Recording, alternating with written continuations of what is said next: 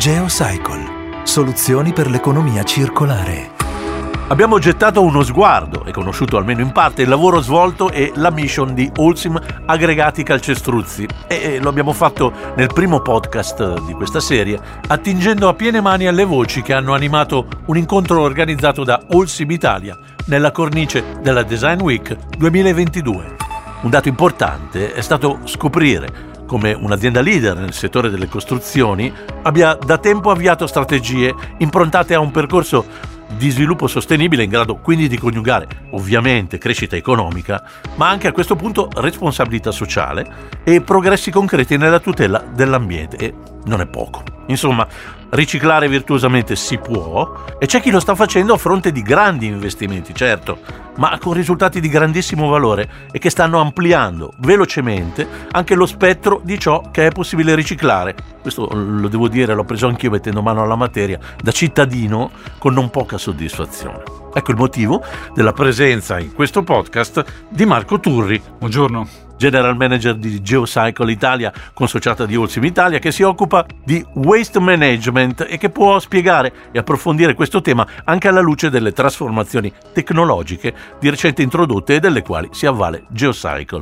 per cominciare, che è utile anche a me, vogliamo spiegare waste management magari per i non addetti ai lavori? Sì, sì, assolutamente. Waste management. Allora, noi ci occupiamo di eh, dare un servizio eh, nella gestione dei rifiuti. Vediamo le nostre città sono sempre più piene di rifiuti, tutti noi generiamo rifiuti a casa, nelle nostre attività produttive, in ogni, in ogni momento facciamo delle demolizioni, costruiamo la casa nuova e generiamo dei, dei, delle macerie, eh, piuttosto che cambiamo i pneumatici una volta all'anno o due volte all'anno. E occuparsene per voi significa? Per noi fondamentalmente occuparsene significa dare un servizio a chi produce questi rifiuti, eh, certo. che sia la città, che sia l'ente pubblico, che sia il privato, dare un servizio e farlo nella maniera più corretta, ovviamente rispettando quelle che sono le normative, quelle che sono le regole e facendo il tutto nella maniera ecologicamente più sostenibile. Ecco, ci arriviamo. Prima di parlare nello specifico quindi del tuo lavoro eh, in Geocycle, ti chiedo, sei un ingegnere ambientale, dico bene? Esatto. Approdato ai 50, che questo possiamo dirlo, penso senza problema, no? Io ti invidio. Allora, 25-30 anni fa, come si parlava di questo possibile sviluppo di tecnologia tesa al recupero di materiali? Era ancora fantascienza oppure c'erano i prodromi di quello che oggi possiamo vedere? Allora, eravamo sicuramente al, al punto di partenza, eh. no? quindi ancora non, non, non, si parlava di quello che stiamo facendo oggi. Tutto quello che stiamo facendo l'abbiamo sviluppato veramente negli ultimi 20 anni, 25 anni. Eh, io mi L'hai sono preso per tempo, quindi. Esatto.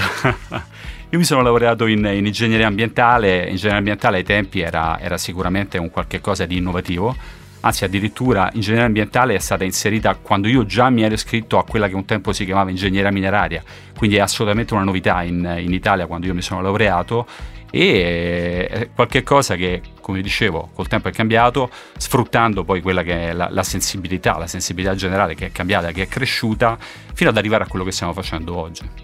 E mi verrebbe da dire chi te l'ha fatto fare, cioè se avevi gli occhiali giusti per vedere il futuro, cos'era una passione, da dove sei partito? Ma sai, io addirittura ho studiato, ho studiato qualcosa di, di, leggermente diverso perché poi all'interno della, dell'ingegneria ambientale c'era anche la parte legata alla, alla perforazione petrolifera eh, alla gestione mineraria, quindi un po' a tutta l'industria mineraria era un, un momento, no? quindi cominciava a crescere questa sensibilità ambientale, era il momento in cui, in cui, si pensava che cosa facciamo con tutti questi rifiuti, si può fare qualche cosa e in quel momento ho pensato di fare qualche cosa di innovativo sperando, sperando poi di fare la scelta giusta, di, di, di aver preso poi una strada che, che, poi fortunatamente si è rivelata quella giusta. Quindi questo percorso era innovativo, invece dove collochi a questo punto la vera presa di coscienza dell'industria che naturalmente deve arrivare anche con un sentire collettivo, insomma almeno nascente, sul fatto che accumulare scarti, macerie di ogni tipo non sia più un orizzonte sostenibile. Parlo proprio della tua esperienza personale.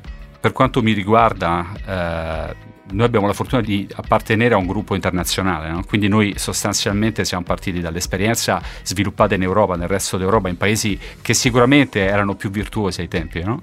quindi paesi che sono partiti molto prima di noi eh, a sviluppare questa, questa, questa attenzione all'ambiente, recupero di materia, recupero di energia e eh, abbiamo implementato questo qui, l'abbiamo fatto crescere e oggi, oggi abbiamo la fortuna insomma, di, di, replicare e forse di fare anche qualche cosa che in altri paesi ancora non, non, viene fatto e di essere diventati anche un esempio per alcuni altri paesi europei. E qui arriva Geocycle, l'azienda di cui sei general manager. Ecco, che cos'è? Le sedi, l'aspetto umano, uomini, donne, collaboratori.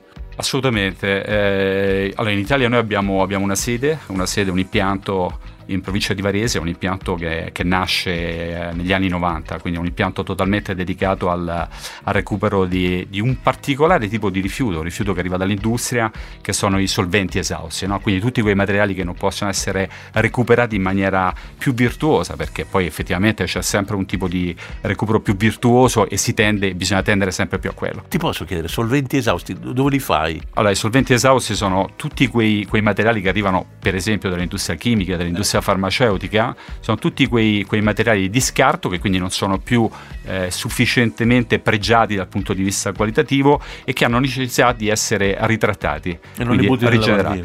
Assolutamente non possono essere buttati nel lavandino, sono rifiuti pericolosi, no? però sono dei materiali che da sempre in Italia hanno, hanno questo percorso insomma, di, di, di riciclo, di recupero di materia, quindi sono dei materiali che vanno a raffinerie dove vengono ripristinate insomma, le, le, condizioni qualitative minime no? per poter essere utilizzati e lì arriviamo noi, arriviamo noi perché tutti quei materiali che non riescono a raggiungere gli standard qualitativi per essere rimessi sul mercato vengono recuperati nel nostro impianto dove vengono analizzati, ovviamente miscelati e resi idonei ad essere poi utilizzati come combustibile alternativo nei nostri forni, quindi sicuramente nei nostri impianti italiani piuttosto che esteri. Eh, sai, ci tengo a parlarti dei, delle persone con cui lavoro. Le risorse sono qualcosa di molto molto particolare. Quello che, che, io ho pensato, che ho capito in questi anni, da, cui, cioè, da quando ho iniziato a fare questo lavoro, che le persone devono avere una serie di caratteristiche no? per fare questo tipo di lavoro. La prima è sicuramente la curiosità, cioè bisogna essere curiosi, bisogna essere ovviamente appassionati di ambiente. Tutte le persone che lavorano con me eh, sposano un po' questa visione ma oltre a questo serve tanta tanta curiosità e la mia fortuna è che, che queste persone si sono sempre messe in gioco, hanno sempre avuto voglia di eh, pensare, vedere un lavoro, vedere anche un rifiuto, il classico rifiuto. Dopo immagino eh, ti farò degli esempi pratici no, di, di, di materiali, di rifiuti, di scarti con cui lavoriamo ma sai, vedere per esempio al lato della strada, come è capitato a tutti noi, no? di vedere il mucchio di rifiuti, i rifiuti abbandonati da, da, da qualche incivile, perché sono incivili, no? vederlo e capire che quel materiale, magari processato in maniera idonea, può diventare una materia alternativa o un combustibile alternativo nel nostro processo, beh lì devi essere un po', permettimi di dire, un visionario. Il tema dello sviluppo tecnologico, quindi, no? assieme a quello umano, mm, è un aspetto fondamentale. Io sorridevo ascoltando una tua recente intervista in video perché in più di un passaggio parlavi di un forte sviluppo tecnologico e un'accelerazione sensibile avvenuta negli ultimi due o tre anni e, e ridevo dicevo siete tra le poche aziende a cui ha fatto bene il covid a parte questo perché negli ultimi due o tre anni che è successo? No, beh, è chiaro che negli ultimi due o tre anni abbiamo avuto anche la, la fortuna di, di, pensare a materiali diversi, no? quindi a rifiuti. Io parlo di materiali o rifiuti, a un certo punto per noi è diventata quasi la stessa cosa. No? Quindi negli ultimi due o tre anni ci siamo concentrati su flussi diversi, su materiali che erano sul mercato, materiali che non potevano essere più, eh, cioè non avevano una, una, una, una, soluzione virtuosa sul mercato, che magari dovevano anche essere inviati alla discarica. Per esempio, un, un materiale molto molto interessante che abbiamo iniziato a utilizzare è la frazione frazione non recuperabile che arriva dai pneumatici, quindi i pneumatici di, che tutti noi conosciamo, che tutti noi eh, siamo abituati ad avere sulle nostre macchine. No? Questo è un materiale che da sempre può essere recuperato dal punto di vista energetico, quindi può essere utilizzato il, l'energia intrinseca che è presente in questo materiale. Scusa, e, invece da prima che fine faceva? Guarda, da prima è chiaro che adesso... Io mi ricordo, ho l'immagine di cumuli di pneumatici esatto, quella esatto, esatto. in giro dai gommisti. No? Ma direi che inizialmente, inizialmente fortunatamente parliamo, parliamo di, di, anni fa, no? quindi c'era anche ancora chi abbandonava i pneumatici e c'erano questi cumuli.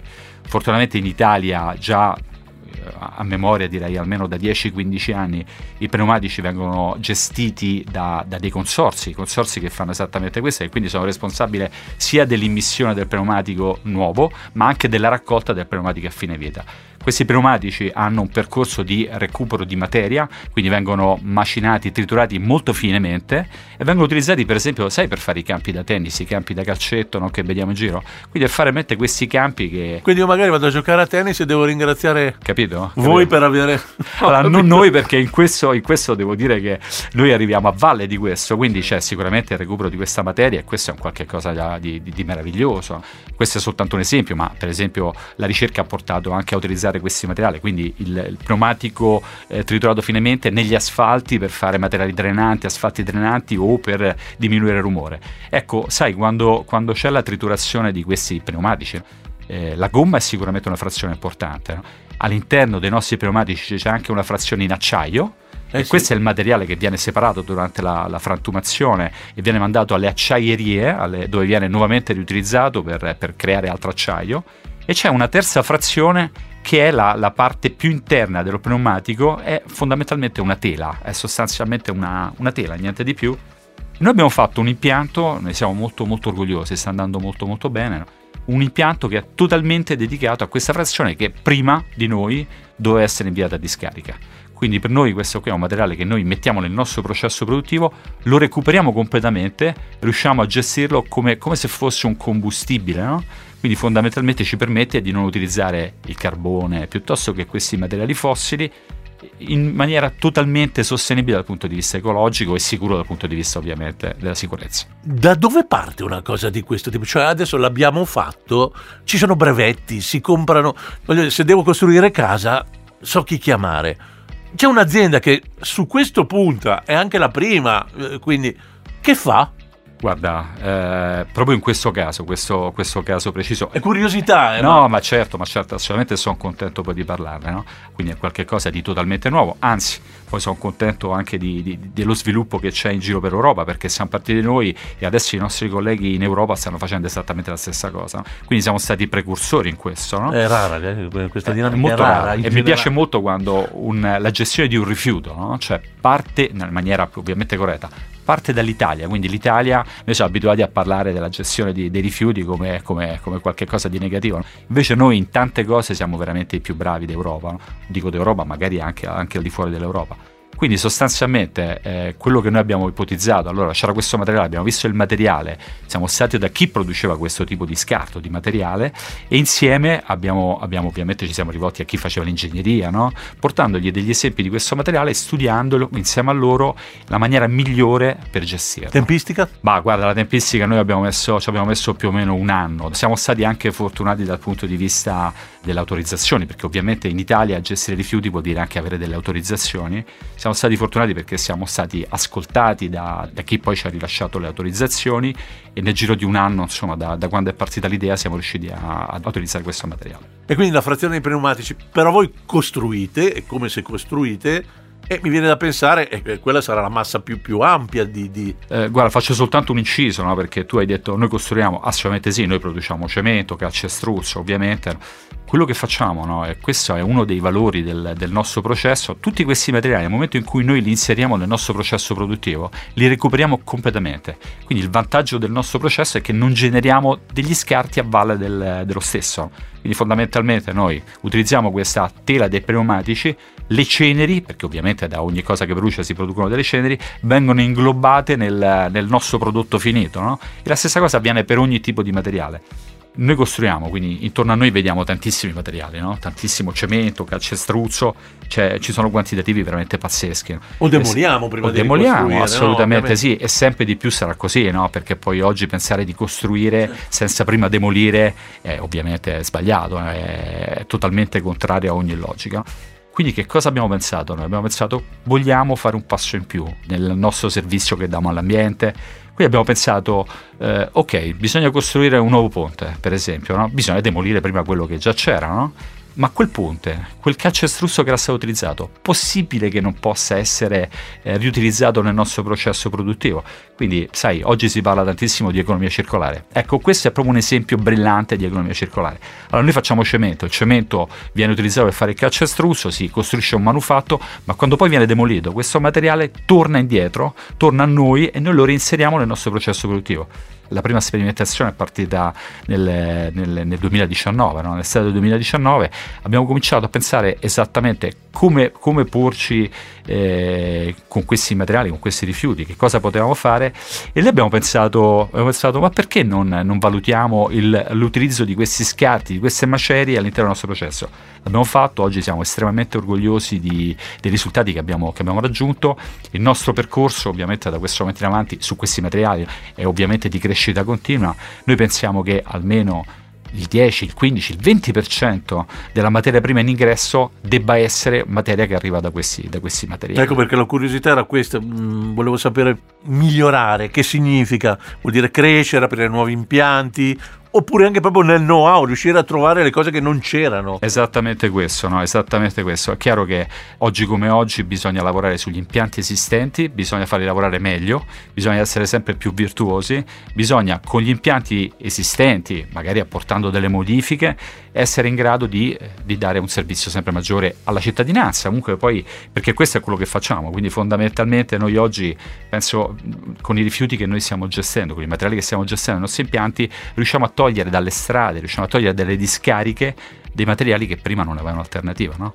Quindi riusciamo ad essere, a contribuire sempre di più alla crescita, alla crescita di questo paese anche dal punto di vista ambientale. La cittadinanza, dicevi, le città. Allora, grazie al lavoro di questi anni, se è vero come ti ho sentito dire altrove che i committenti, semplificando, insomma, sono le città, è possibile se non tracciare una, una, mappa di queste città virtuose, comunque identificare, non so, un'area geografica più sensibile al tema dell'ecosostenibilità? È più efficiente nell'investire in questa direzione qualcuno piuttosto che di qualcun altro, sperando che gli altri arrivino? Ah, innanzitutto, guarda, sono, sono molto contento perché quando noi siamo partiti con questo processo, ovviamente noi, i nostri impianti sono a nord Italia, quindi abbiamo cominciato questo percorso di crescita con le, con le città, con, con, nord Italia, insomma sostanzialmente anche per, per, discorsi di logistica, per discorsi probabilmente anche di sensibilità, no? quando, quando è partito tutto quanto.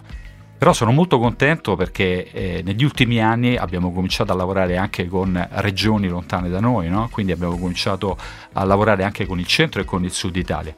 Quindi io penso che questa sensibilità stia crescendo non soltanto qui, non soltanto su Milano, in Lombardia o il Piemonte, ma è un qualche cosa che sta crescendo in tutta Italia. Quindi il percorso secondo me è quello giusto e sta andando nella direzione più corretta per, per quello che stiamo facendo. Senti, mi viene automatico di pensare le leggi. Eh? Perché a diretto contatto con queste, evidentemente col legiferare, col fare, col... tu mi parlavi di autorizzazioni.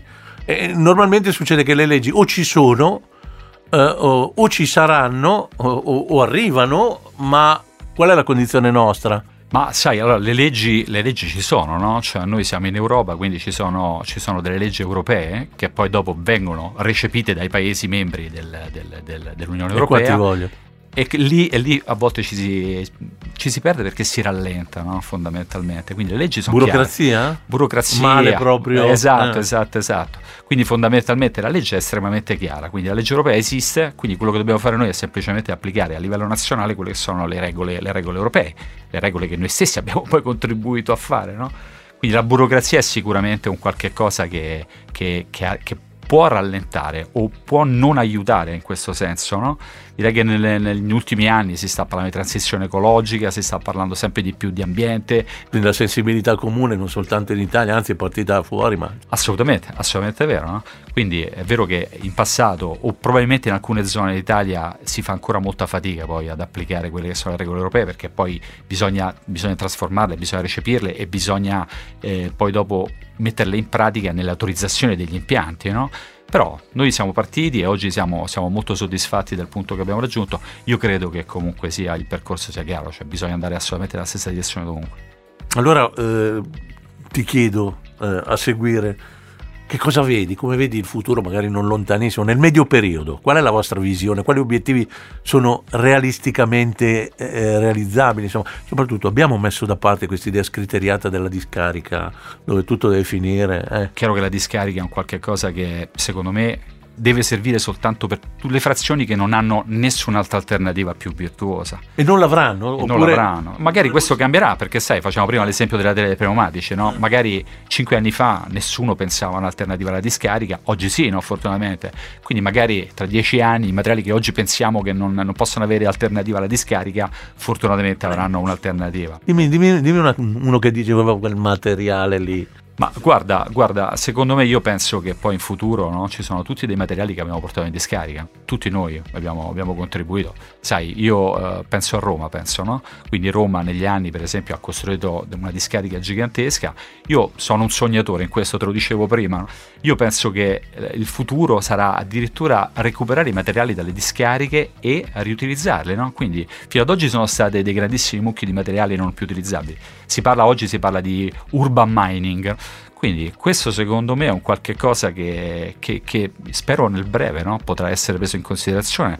Ci sono delle discariche oggi che hanno dei materiali che magari dieci anni fa, vent'anni fa non avevano alcun senso, no? non avevano neanche nessun, permettimi di dire, valore, no? valore ma che magari cominciano a diventare scarsi, no? per esempio per, per, alcuni processi produttivi, penso al nostro, a quello di produzione del cemento, no? materiali che magari oggi potrebbe avere un senso recuperare e riutilizzarli nel nostro processo. Quindi per me il futuro è le discariche, ovviamente eh, cercare di limitarle veramente il più possibile. E invece ci tengo a sottolineare un'altra parte su cui noi stiamo lavorando tanto come gruppo. No? Il cemento, la produzione di cemento per definizione vuol dire produrre anidride carbonica, no? perché comunque la CO2, l'anidride carbonica, è parte proprio della materia prima che utilizziamo. Allora, come gruppo noi ci siamo dati dei target, degli obiettivi che sono sicuramente molto difficili da raggiungere, molto sfidanti, ma lo faremo vogliamo assolutamente decarbonizzare la nostra industria. Quindi vogliamo che la produzione del cemento venga fatta senza emettere CO2 in atmosfera Totalmente. o compensando completamente la CO2. Abbiamo già fatto tanto, il nostro impianto italiano si può oggi, totalmente? Si può, è chiaro che è un percorso che non fai dal giorno, dal giorno all'altro, no? ma già oggi noi, il, ti stavo dicendo, il, il nostro impianto italiano è a livello europeo tra i più virtuosi in termini di emissioni di CO2 ma non ci fermiamo, no? quindi vogliamo andare sempre, sempre, nella direzione giusta, quindi vogliamo emetterne sempre di meno di CO2 a parità di, di, di tutto il resto che stiamo facendo. No? Quindi assolutamente si può e si deve fare e lo faremo. Allora, io che faccio? Ti ringrazio insomma, per la disponibilità, la chiarezza che hai fatto sulla materia. Io te lo dico senza retorica perché due podcast sono bastati a farmi capire l'impegno vostro, ma anche un po' il dietro le quinte, insomma, di che cosa succede, dare un senso alla parola eh, riciclare virtuosamente, insomma, perché se no il resto di proclami ne sentiamo tanti in giro, no? sul faremo, sulle buone intenzioni. Dopodiché per me resta magia quello che fate. per me siete proprio gli eredi dei vecchi alchimisti. E, e, mi è venuto spontaneo poi pensare alla frase eh, nulla si crea, nulla si distrugge, tutto si trasforma, che è una frase attribuita allo scienziato Lavoisier giusto? È assolutamente eh, però, giusto. Eh, che delusione, io pensavo che fosse tua. grazie. Grazie a te, grazie. Ciao. Ciao, grazie.